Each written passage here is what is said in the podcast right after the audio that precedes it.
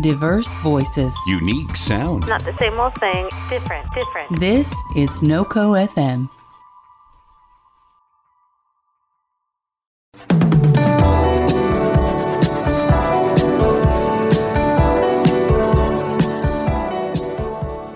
A soft kiss, a kind word, a few small gestures of kindness. It seems like those would be simple things, simple behaviors that would make love last. And yet, those are actually the essential ingredients that really help prolong and enhance our loving relationships. Ellen Wachtel has a PhD in clinical psychology from New York University, as well as a law degree from Harvard Law School. She has been a couples therapist for over 30 years and taught thousands of couples how to have a loving relationship that will endure through the decades.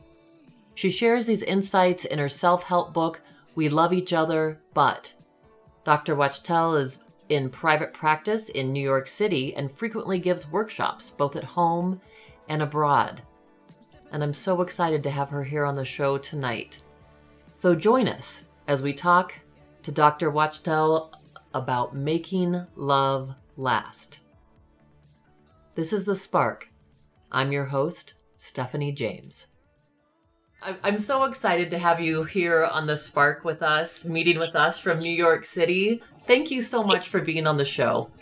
Oh, it's really my pleasure. You have a terrific show. I've listened to several of your interviews, and it's just, great. So I'm very happy to be here. Great. Well, today we're going to be talking about um, your wonderful book, We Love Each Other, but dot dot dot, and really talking about you know making love last. I think I was sharing with you a little bit before the interview how much I just en- enjoyed listening to that book, and I have sent it to several friends, and even sent it to my children. So um, it's a wonderful book.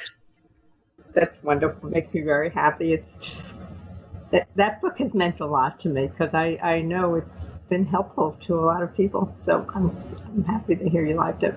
Yeah. Thank you. Well, and so the other thing is that you know it's it's it was a wonderful beginning to the book where you were talking about your own personal experience, and I thought that was Mm. it was such a neat thing that you shared you this candid piece of you the things that that you and your husband don't have in common um, you know that it it didn't paint this picture of an idyllic relationship that it was just real Right.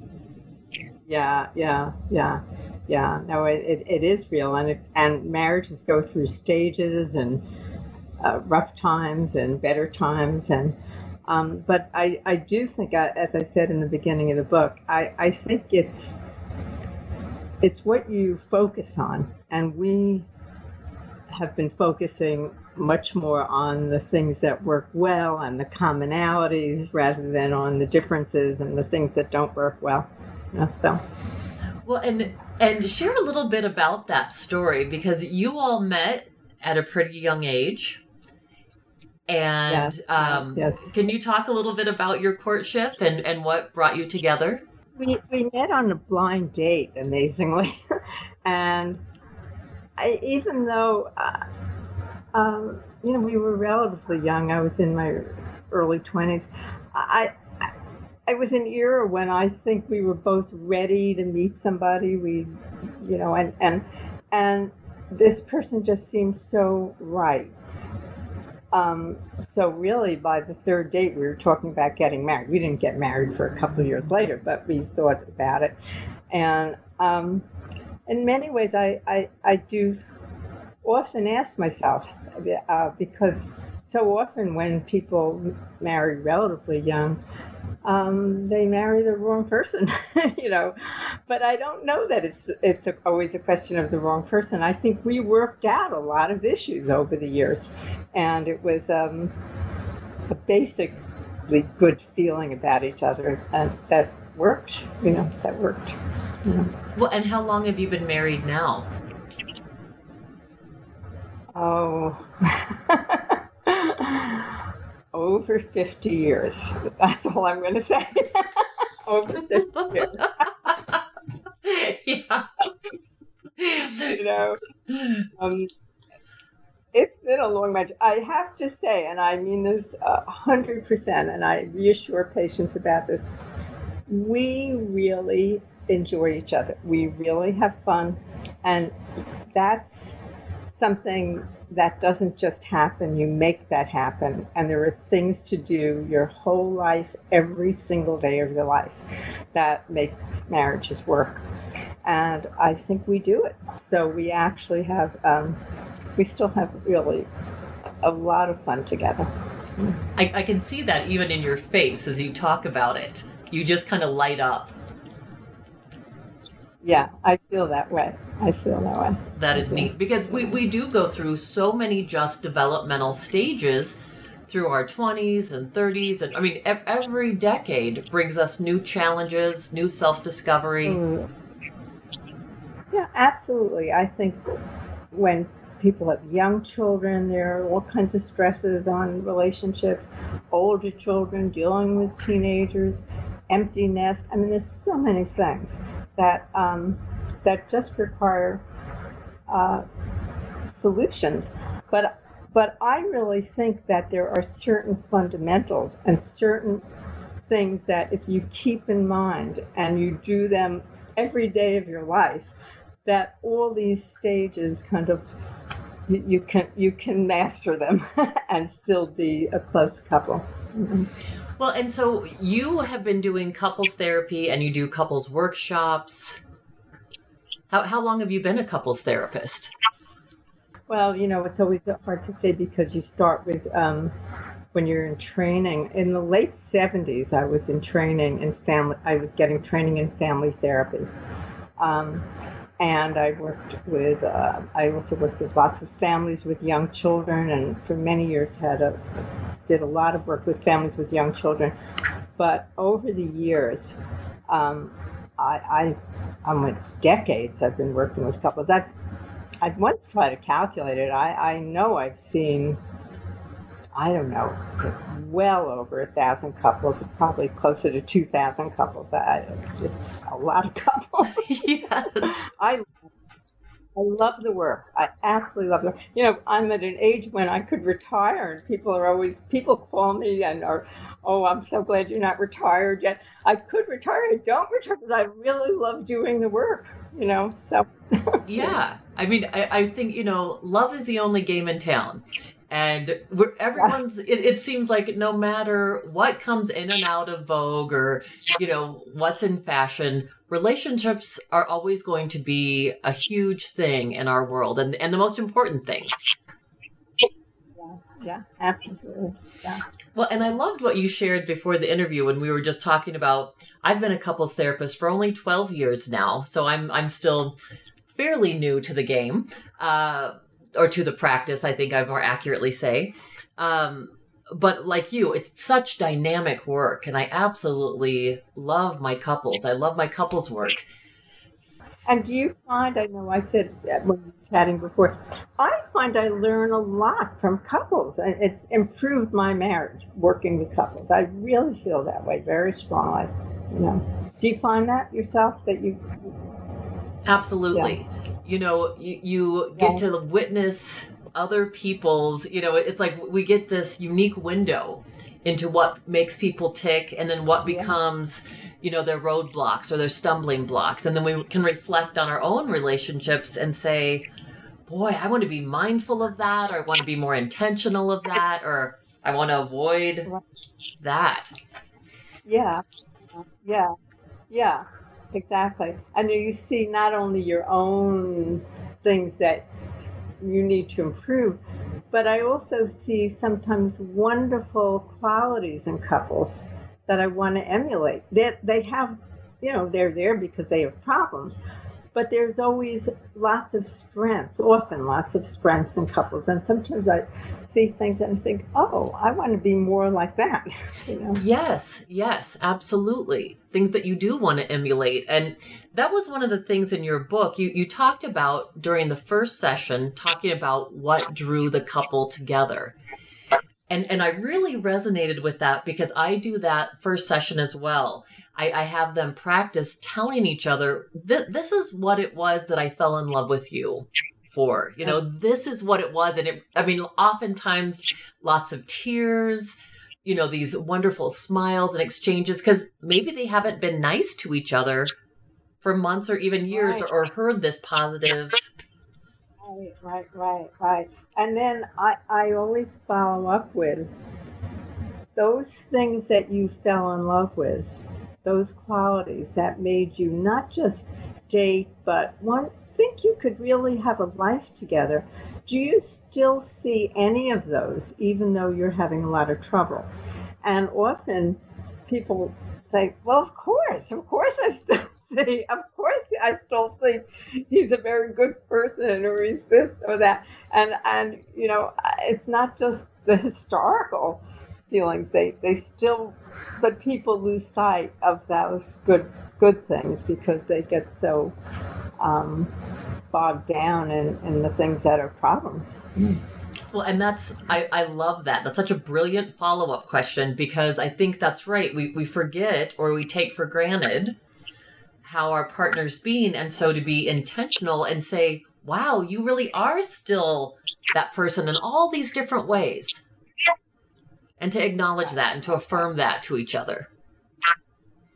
Yeah, yeah, yeah. But I have that same experience you have that people are so moved, and often they really haven't, they just haven't focused on these things and they haven't heard it. And they're, sometimes people are hearing it for the first time, you know, because when you really ask for the deep feelings about what drew you together and you, not just the surface, but the deep issue, the deep things that made the person feel they could make a life with you.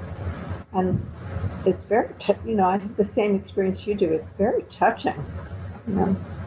Well, and that it's, I, I think one of the things I appreciated about what you said too um, in the book is you talked about not giving the superficial answers and to be very specific because that makes it more mm-hmm. authentic. If- Did I get that right? Yes, yeah, Yeah. absolutely, yeah. So it sounds like, I mean, you start diving in deep right away. Yeah. Yeah.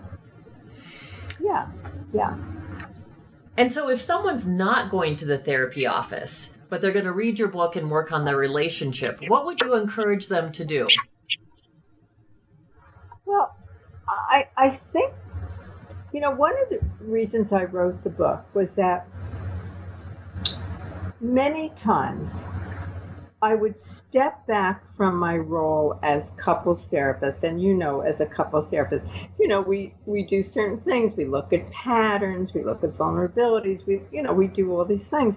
But many times I would step back and say, you know, you don't really need all this training to to say what I'm going to say to you. I mean, maybe your grandmother could have said this to you.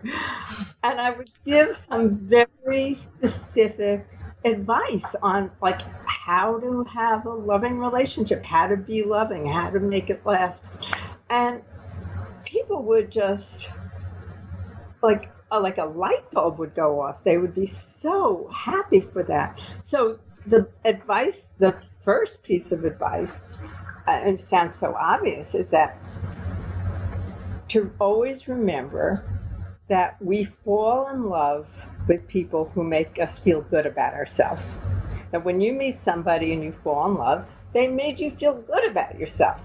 And that really every day of your life, you need to continue to make your spouse feel good about himself. Now, people will say, but what if there's a lot of things I don't like, right? And I often will say, well, there are things that you don't like, and we're going to talk about them and work on them. But just as with children, for people who have children, there may be things that you want to work on that are annoying about your child or you worry about. But you, for most parents, you know, you still know you love them and you give, you say lots of loving things. Like you could say lots of loving things and still be very frustrated that your spouse acts a certain way and does a certain thing. So I, I really, I think many couples who come to me, one of the biggest um, things that people voice uh, when they feel so despairing is, I don't even know why he's with me. I don't even know why she's with me. I don't seem to make her happy. There's nothing she seems to like about me. you know, people, I, I, everything I do is wrong. You know, and and you know, and it's it feels terrible to think that you're not making your spouse happy. So, the first piece of advice is that you need to keep in mind that love lasts when every single day you say something, you do something that makes the other person feel good about himself, that enhances the other person's self esteem. And this is something, I see, this sounds like a big general statement, but they're very specific things. But, like, let's say you've had a conversation the night before about something, and the next day you say, you know, I was thinking about that point you made the other night. That was really interesting, or that was really, uh, it made me stop and think, or, you know, or I was I was thinking about um, how you handled this um, conflict at work the other day. That was really impressive how you handled that. And it's you so you make it very specific, and you around and you look and notice things that you can give very positive feedback about.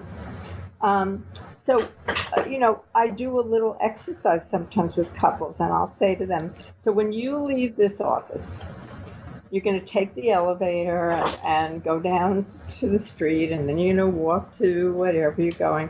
I want you to have a mental set of trying to notice anything that your partner does that um, that's kind of positive.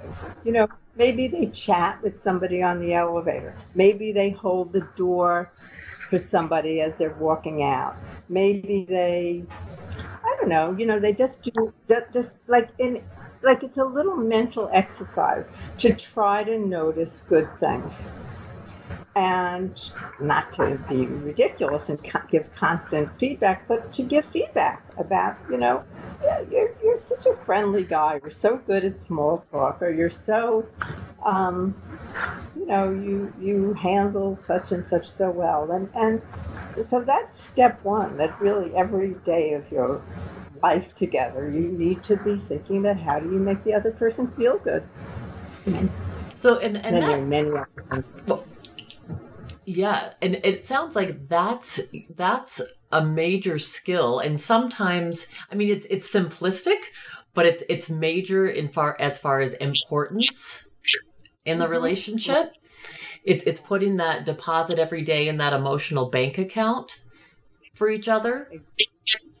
I like that way of putting it because it is it is like a bank account that when you have enough in there, you can it doesn't mean it, it, it means that when there's things you don't like and when things that you talk about direct or problems that have happened that there's a, a you know a bank account of, of positives and and love there you know? And it, it, it's see it's not it's a skill in how to do it. But it's a general attitude. It's like remembering. Somebody if you want somebody to love you forever, you have to make them feel good.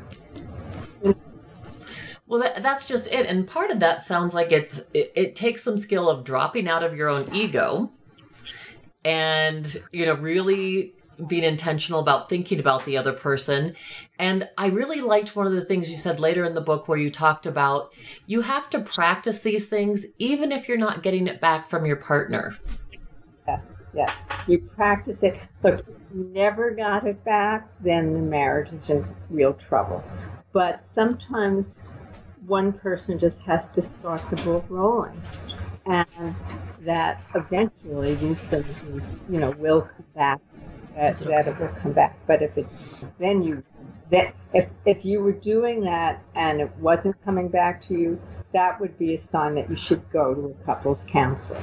You know, you don't need to go to the, the book is so you need to go to a couple.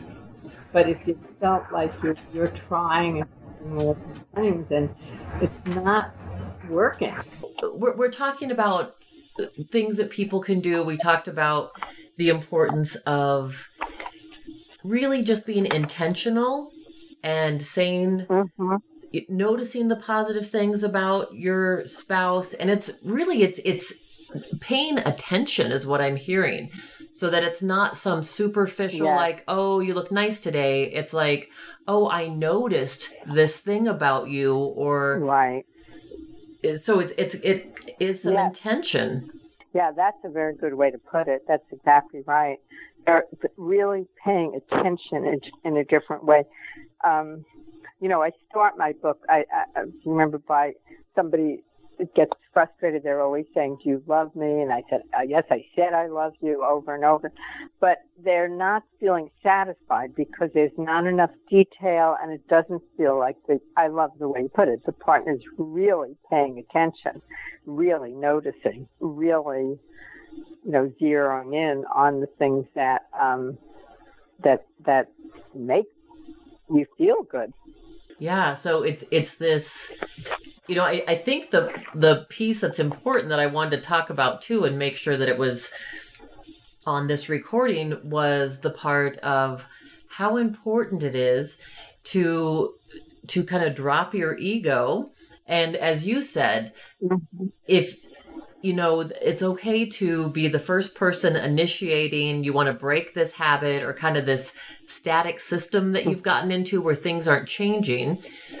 So it takes one mm-hmm. person to be create courageous step out of it and mm-hmm. and begin this new mm-hmm. positive behavior. And and what you were speaking to is that if someone doesn't reciprocate it then maybe that's a time to go to therapy. Because the relationship's right. it takes a while.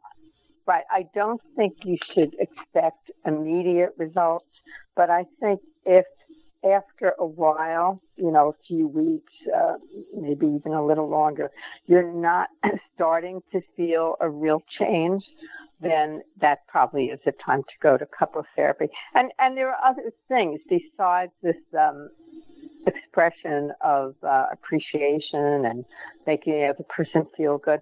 I, I think people they that if you search inside yourself, you know the kind of things that makes your partner drawn to you, that makes them feel warmly, that brings them in, that you know that when you were dating you used to do and that made the person just feel they want to be with you and be closer to you.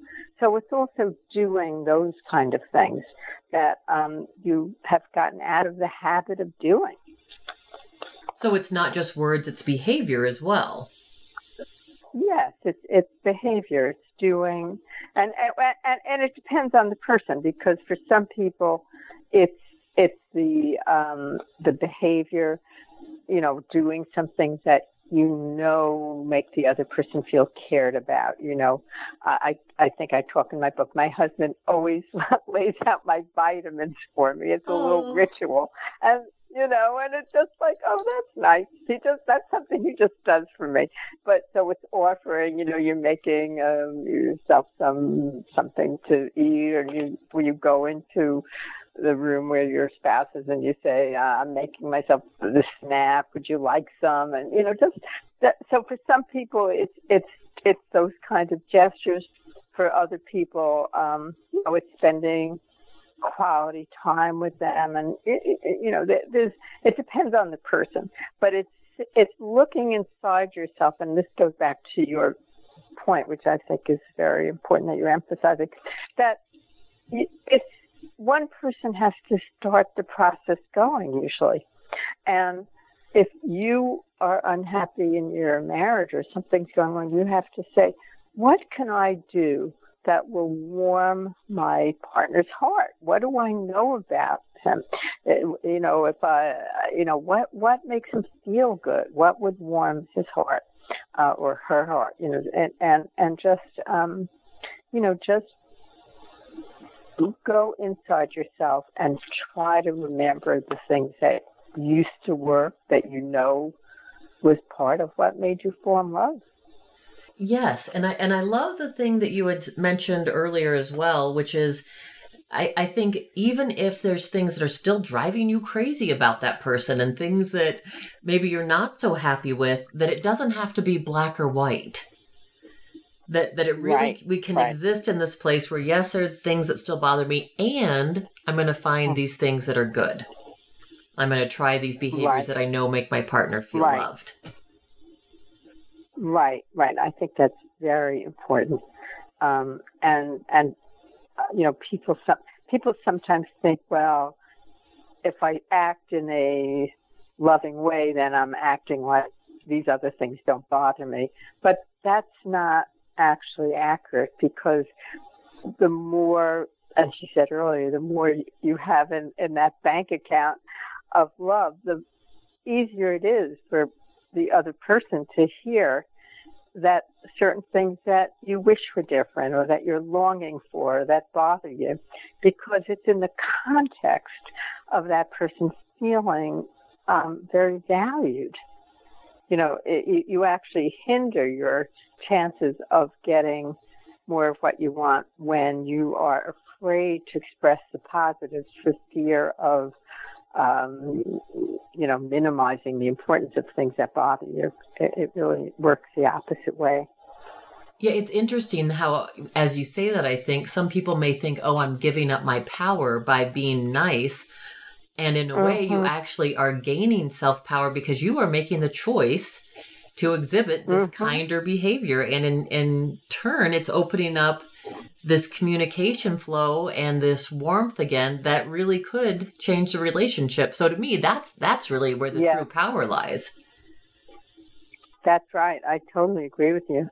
You have a lot of power, not total power, but a lot of power to create a good relationship, to make a relationship go well, and to get the best out of your partner, to to to get the things that you want. You have a lot of say in it, a lot of power. What what won't work is being critical hmm that you know that doesn't work but but that doesn't mean that you can't have things that bother you but it's that in the but if you if all you do is say what bothers you it's it's terribly sad i i find that so sad sometimes when couples describe really having such good things and in the beginning and there's really so much that's good there but they each are feeling all they get from each other is what's wrong. And it's it's sad. In your experience, how does love unravel? What causes love to unravel? There are a couple of things. One is uh, I- I think that what I said earlier, people forget, and and I it's the most important point for me is that that people take each other for granted and forget that love has to be there all the time, that the expression of good things and that being the other person's fan club and being making them feel good about themselves. And I think it unravels because we forget that to pay attention, as you said before, to pay attention.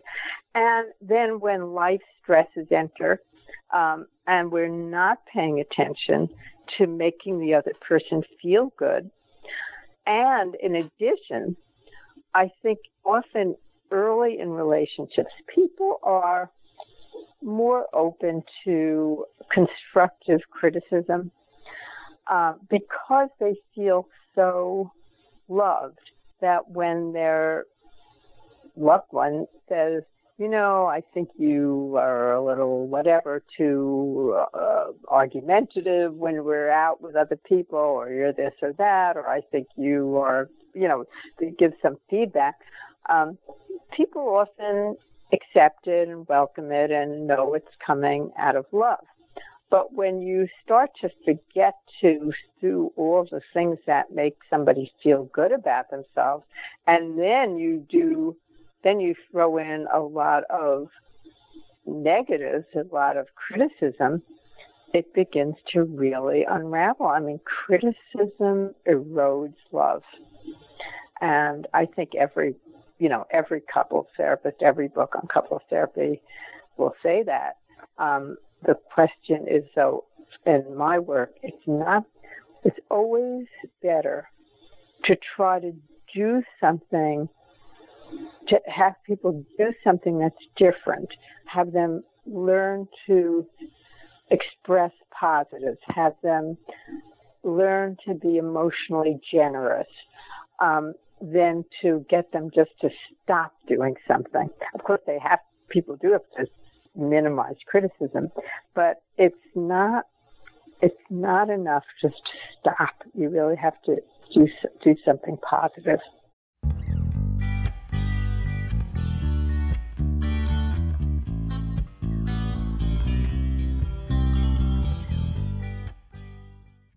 NoCo FM. We put the rad in radio.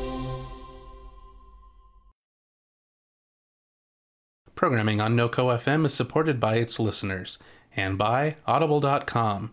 With over 180,000 titles to choose from, Audible.com allows you to listen to an immense library of books for every taste on your iPhone, Android, Kindle, tablet, or computer. Audible.com has a special offer for listeners which includes a free audiobook of your choice and a 30-day free trial. Learn more and get your free audiobook now at noco.fm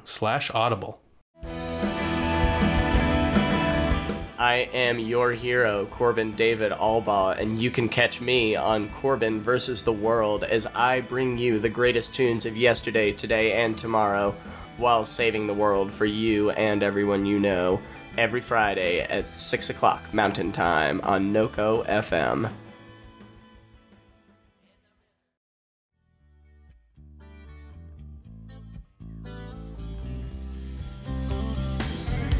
It's that relationships, whether it's marriage or just a committed relationship, the thing I think of as you're saying this is, you know, it's not a free for all. We we wouldn't treat a friend with constant criticism. We wouldn't be critical of a friend or they would Yeah. no longer be our friend. Right. And and so it Right. sounds like the you know, the same has to be Yeah, true in yeah. our primary No, I- relationships. I, you have to treat your loved one the way you would treat a friend, literally. And people sometimes are shocked about, you know, that they real. No, you can't just say it, it, being um, in a committed relationship doesn't mean that you just say anything you feel like. It doesn't mean that you are just um, natural. It, it you you know. I, one of the chapters in my book is called "Not in Your Underwear, Please." And I don't mean that, I mean, of course, I mean it literally in some way. Like, I think we do have to stay physically, uh, you know, neat and clean and attractive in some way. You know, we, we're living with somebody. But I mean it more, it, just as much metaphorically, which means you just can't just let yourself go in any way you want and say anything you want. Just, I mean, it's exactly what you said. You have to you know, you have to treat the other person as if they are a friend. You have to be polite. You have to be careful. You have to be aware of people's feelings. Um, it's not just, you know, a committed relationship doesn't mean just say and do anything you want. It, it, it doesn't work that way. And that, I think that is why it unravels. I think sometimes people have a very mistaken idea about being natural and authentic and honest. you know, um, and uh, you know, and that it's not good. Well, that's that's just it. I mean, I think you can absolutely be your authentic self and be like you're saying. I mean, you know, we want to be real and and honest with our partners. And yet there really is this thing and, and I I really liked that chapter talking about that about that you don't just let yourself go and you don't just say whatever you want to say.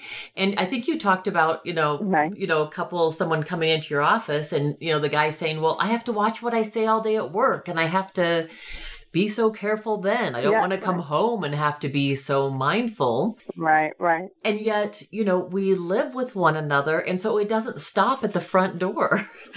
you know, we it's Right, it's right. more important because you're coming home to that same person who is your love, who is your support. Uh, and from what I'm getting from you, it's not about you can't let go and be natural and relax. That relaxing, though, doesn't equal taking that other person for granted and then treating them Mhm. less than you would appear at work. I, you know, I, I think there are there are some other things that happen, and I, I don't. Um, you know, I think people need to be physical with each other, Mm-hmm. and often um, as couples, um, you know, the stresses of life and young children, if they have children or whatever, and and they they have a, a I think uh, often a mistaken idea that if they're not feeling spontaneous desire, then they they don't approach the other uh, sexually. In long-term relationships, you really just need to have a willingness to get turned on, uh, a willingness to, that something could happen physically. And it's not just waiting for spontaneous desire, but but it's not just about sex. It's also about being, you know, physically um, affectionate to one another. It's about, you know, your your partner that, you know, sitting um, at, at desk, you know, with the computer, and maybe you walk by and you just do a quick, you know, rub rubbing his neck for for you know a couple of seconds, or just here and there little expressions of physical connectedness. It's just Yes. you know, people people lose lose sight of that. I love the part you said too, where you were talking about the difference between sex and lovemaking and how both of those things are so important in a relationship. And if the complaint mm-hmm. comes in, you know, oh, you know, it's just this sexual act and it's not, doesn't feel very loving. We just have sex and then kind of get on with our day or with our night. Mhm. Um, the, the, the simple gestures. I loved this part of the book where you said, you know, being close and, you know, maybe one person kisses the other person's eyelids, that you Mhm. caress them and hold them, and that you can very easily turn it into love making. You, you also said just pulling up the emotion of, I really love this person deeply and feel connected to them. Right. Mhm. Mhm. So we can Right. get caught in in these like, oh, it's sex or it's just lovemaking, but also the importance of It's sometimes just that right. It So- could be both. You can you you know you don't always you know. I I, I there are some uh, people who write a, a lot about sex therapy, and one person points out, you know, you go out to restaurants. Sometimes it's a quick dinner. Sometimes it's a you know very fancy restaurant. Sometimes you're in the mood for this. Sometimes you're in the mood for something more elaborate. I mean, it doesn't have to be one or the other. so it's okay to have quickies as well. Yeah, yeah.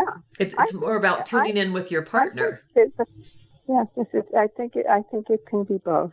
Um, and I, I'm thinking about your very interesting question about why does it unravel. I really think that's a wonderful question, and I, I, I think it is that uh, you know kind of taking taking each other for granted and not making not doing the things that nurture love.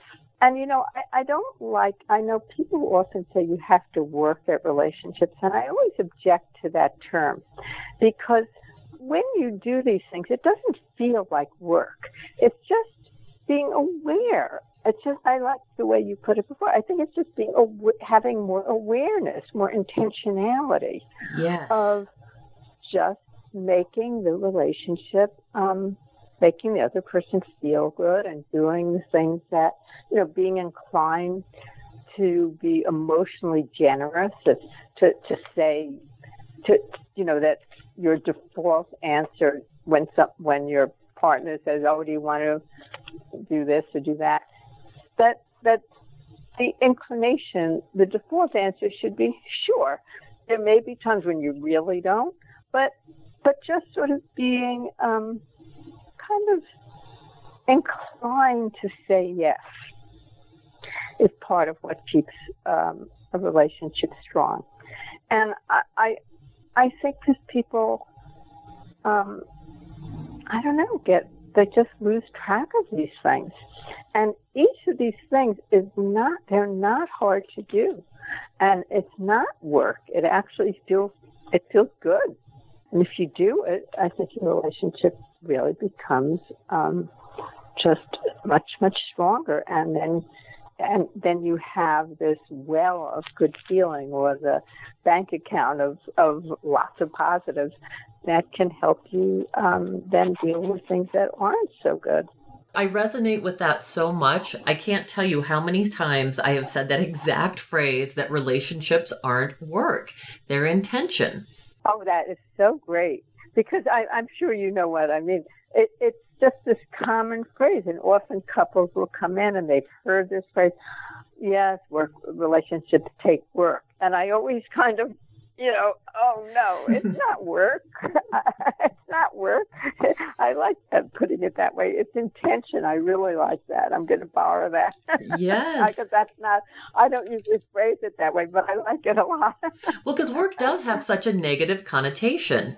And so instead, it's like, how can Yeah, we play yeah. more? How can we connect more? How can we have fun together? hmm That sounds wonderful. We just have to be intentional Yeah. about that. Absolutely. No, I, I see. I think um, one of my one of the chapters in um, towards the end of the book, I think, is called "Is This It?" Because you know it can get boring, you know, and I think I think that people have to do things. I mean, this is not just about relationships. I think for each individual, it's just important to grow and change and try new things. And that's why I think that fits well with being inclined to say yes. So if your partner says, you know, you want to try rock climbing or something, and I don't know, it doesn't, you know, it's nothing you ever had much desire to do. You know, give it a try. I mean, whatever. You know, it's, maybe you don't like it, but give it a try. And I, I think just it's, you know, that it's uh, just as you said. I think it's it's playing more. You know, often with couples, I'll suggest to them. I, by the way, I'm, I'm not a big fan of date night because I think often date night feels very. Um, I don't know. People have date night and they. Uh, well, there's there are good ways to have date night when you really try to talk about other kinds of things.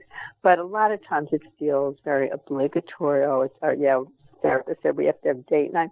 So in, instead of that, though, I think it gets often, especially when when people get into ruts, routines, not okay, not just that they go out Saturday night, maybe every Saturday, Saturday night they go out, but once in a while, just go out during the week. Like do something that just breaks the routine. Maybe you meet after work, maybe you go get a drink, maybe instead of, uh, maybe you just do something that is not part of your routine. And I think finding ways to break routine is tremendously important. Um, people get into such routines, um, and that's very deadening. Having some spontaneity, being creative, Yeah. both, both people just suggesting, let's try this or let's meet for this. And so Yeah, that's we, we need stability and we also need novelty in our relationship. yes, yes, uh, yes, I, I agree.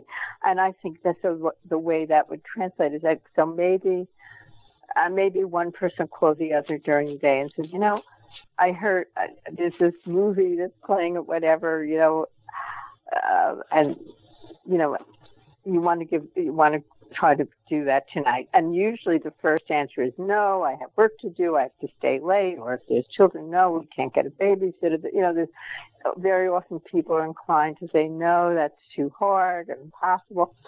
And I think trying to have a mental set of, yeah, that would be fun. We never do that. Go to the movies in the middle of the week. Yeah, let's do that. You know, novelty. I like what you said, novelty. Like you need novelty and stability. But novelty is very important. One of the things that that Mhm. hit me in the book, so we I, we have all these good ideas for now, you know, kind of what will help boost up our relationship and help make it better. One of the things that struck me, though, in one of the earlier chapters of your book is that the saying that no relationship is immune from affairs, no matter how spiritual Right. or moral the people are. C- can you talk more about this? Yeah, you know, um, some people took issue with that in the book, and I, I, I maybe said it a little too strongly because I do think there are there are people who, under no circumstances, would ever have an affair. Although I do think that now, with um, you know social media, there are all kinds of emotional affairs and whatever. But I, I, that came out of my experience with people coming in who you know are like pillars of the community. And just i think that um it's sometimes very very uh surprising how people can be susceptible to that even even when um you they think they wouldn't be. But i think i don't think it always by any means comes out of a relationship being um, problematic. I think people have used fairs as a, a way to combat depression, and it's a, a high, and there's all kinds of reasons that somebody can have an affair that really are not because the relationship isn't going well. So I, I, I think it's, you know, it's not just that, but I think that sometimes I, I've seen people who were so devastated when they found out in fear, like, you know, that like a woman could lose 20 pounds in like two weeks. Mhm. So devastated because they have an image of like, it, you know, it's almost as if I don't know, like such it's such enduring love that uh, as as if uh, almost as if um you know your mother decided no i'm going to have a different daughter or something like that you know like so, you know what i mean Right. like so like, like so primal and it's so heartbreaking when that happens but um i think that you can't take love for granted that it isn't you know there isn't just absolutely enduring love love needs to be nurtured Yes. Love needs to be nurtured. It must be nurtured. I think that is the essence of the book. Love needs to be nurtured. And so when I said that, like no marriage is immune from affairs, it was probably said a little too strongly. Some people probably would never ever have an affair. But really what I meant is that you have to nurture it. You cannot take it for granted. You must nurture love.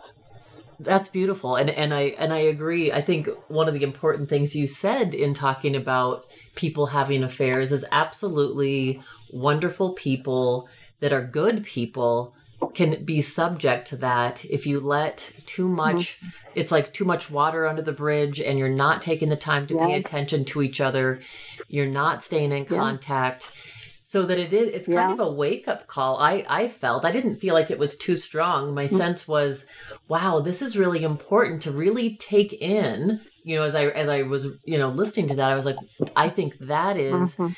the essential piece is it's the wake up to consciousness saying i want to be a Yeah. conscious participant in this relationship and so i Yeah. am helping you my partner to feel not only supported but seen and appreciated and i'm going to come with intention at every day Mhm. showing up for my relationship i think that's that's the essential yeah, piece i'm hearing yeah. from you Yeah, yeah, no, absolutely. But as I said, I love the way you're putting it. I'm going to borrow your phrases.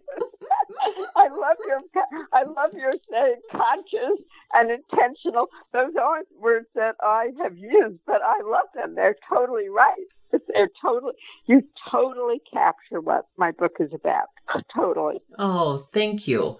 Listening to this has just been such a treat. Listening to your book and then, you know, getting to visit with you about this, um, because this really is the essential stuff for all of us. We're, we're all in relationship, yeah. and and I can even see how some of this would work in meaningful friendships. You know, it, it's it's really how we want to be living through our hearts and connecting with one another. And I'm Yes. so thankful for Yes. your guidance in a book like this and for the work you do in the world, Ellen. Oh, thank you so much.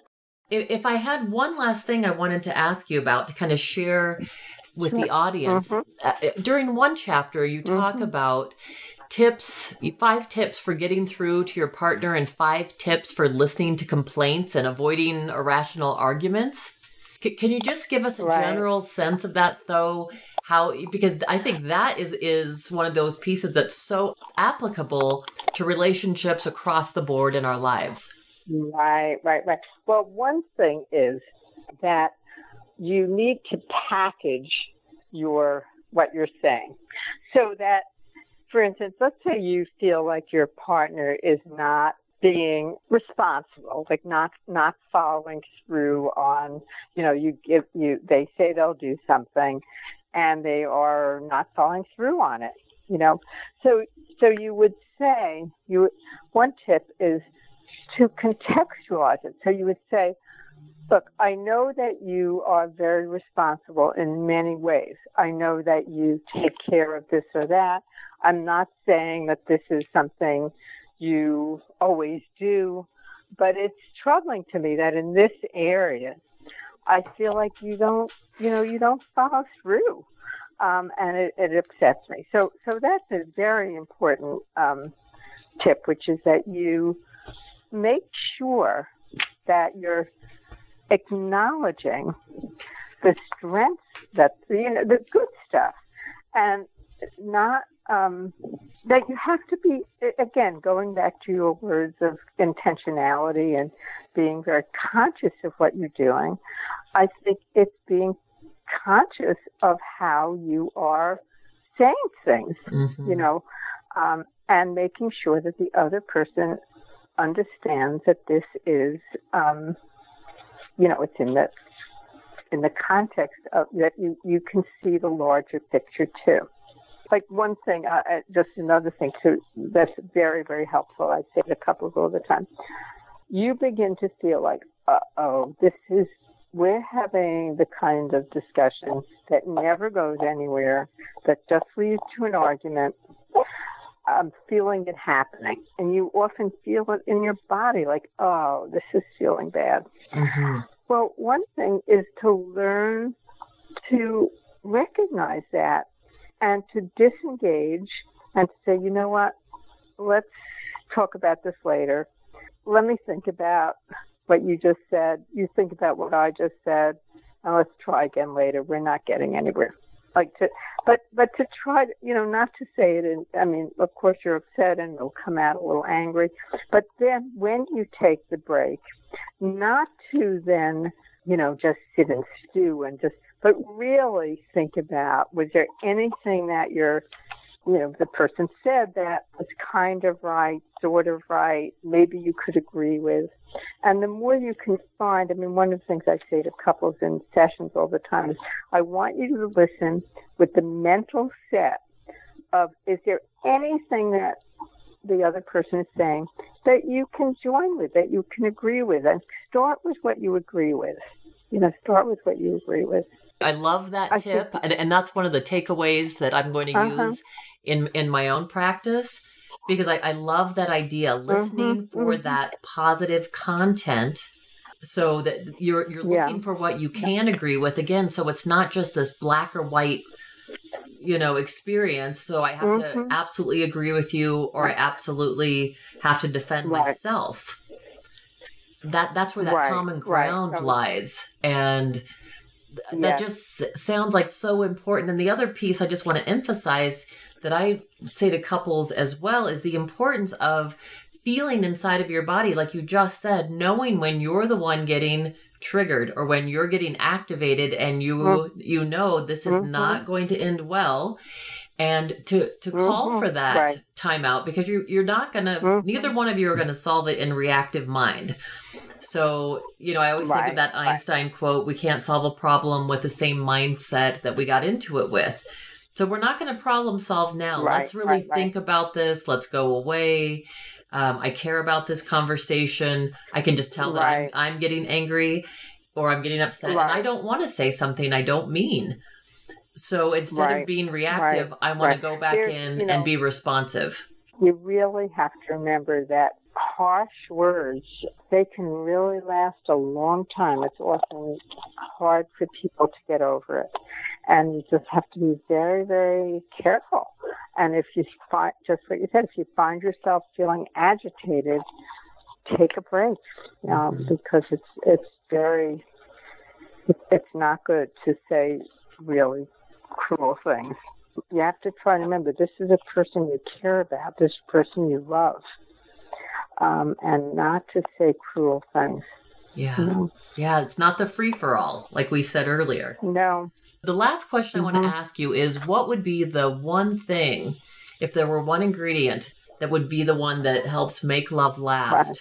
What would that Right, be? right. Every day of your life, think about how you are going to make your partner, the person you're with, feel good about himself or herself every day of your life.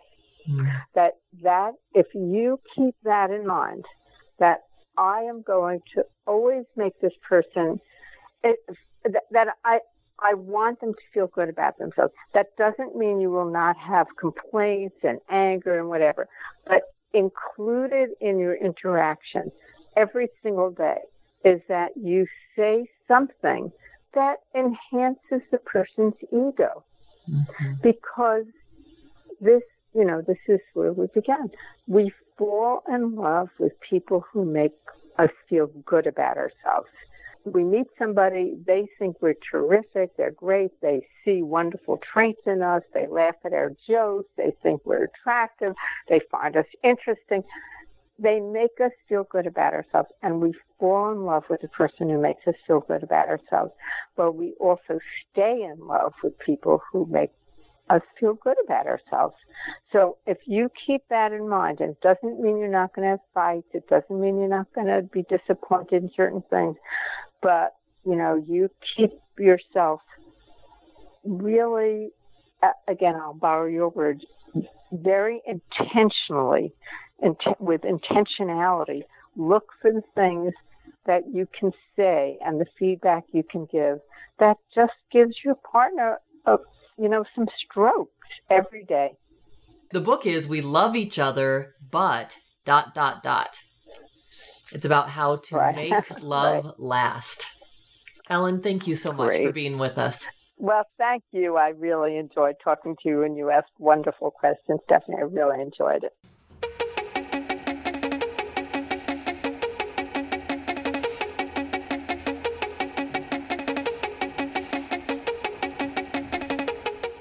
Making love last.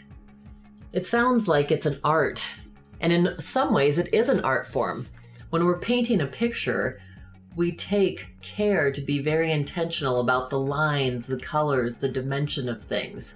And so should we in our relationships, paying attention to our partners, what makes them tick, what brings them joy, and being intentional about the way that we want to help them feel joy, just like we did in the beginning of the relationship. We want to help make them feel important, listened to, and supported. My talk with Ellen Wachtel was absolutely a wonderful experience of reflecting the importance of seeing the good in our relationships, of going back and remembering those things that brought us together in the first place, and seeing what of those things are evident now. What things are still being enacted? What things still make us feel good that our partners do? It's a day to day commitment. It's something that we commit to and we have intentions of, and that that doesn't mean it's the same old, same old. Quite the opposite. It's about infusing our relationships with novelty, spontaneity, and really dropping out of our egos and seeing our partner as someone that's truly a friend and treating them just like we would our very best friends. Also, I think an important piece was learning how to deal with when conflict comes up and knowing that at times we do have to talk about difficult subjects. And if we get too triggered, it's important that we stop and take a break And we can say, let's get back to this later and how important this is, but that I want to go back and really reflect about it before we get into a fight. As I talked to Ellen, I realized that there really is hope for us. There really is hope for relationships and making love last from our sex and lovemaking to our intimate chats to our spontaneous dates. There are so many ingredients that can help revive our relationships and make them more fulfilling, more connected, and bring more love to the world. That's what we all need. It's what it's all about. This journey for all of us is all about love. Remember, The Spark is your show too. If you have questions, feedback on the show, or if you're going through something and need a little help, we'd love to hear from you. Continue the conversation with us at our website, thesparkpod.com, and on Facebook, Instagram, and YouTube. New episodes of The Spark air Wednesdays at 7 p.m. Mountain, and podcast episodes are released the same day. To make sure you don't miss an episode, subscribe to the podcast on Apple Podcasts, Google Play, Stitcher Radio, or wherever you get your podcasts. The show is not a substitute for professional care by a doctor or other qualified medical professional and should not be considered medical advice. If you're having a mental or physical health crisis, please seek treatment immediately. The Spark is produced by NOCO Media Limited, which is solely responsible for its content. Thanks again for listening. This has been The Spark, igniting your best life. I'm Stephanie James.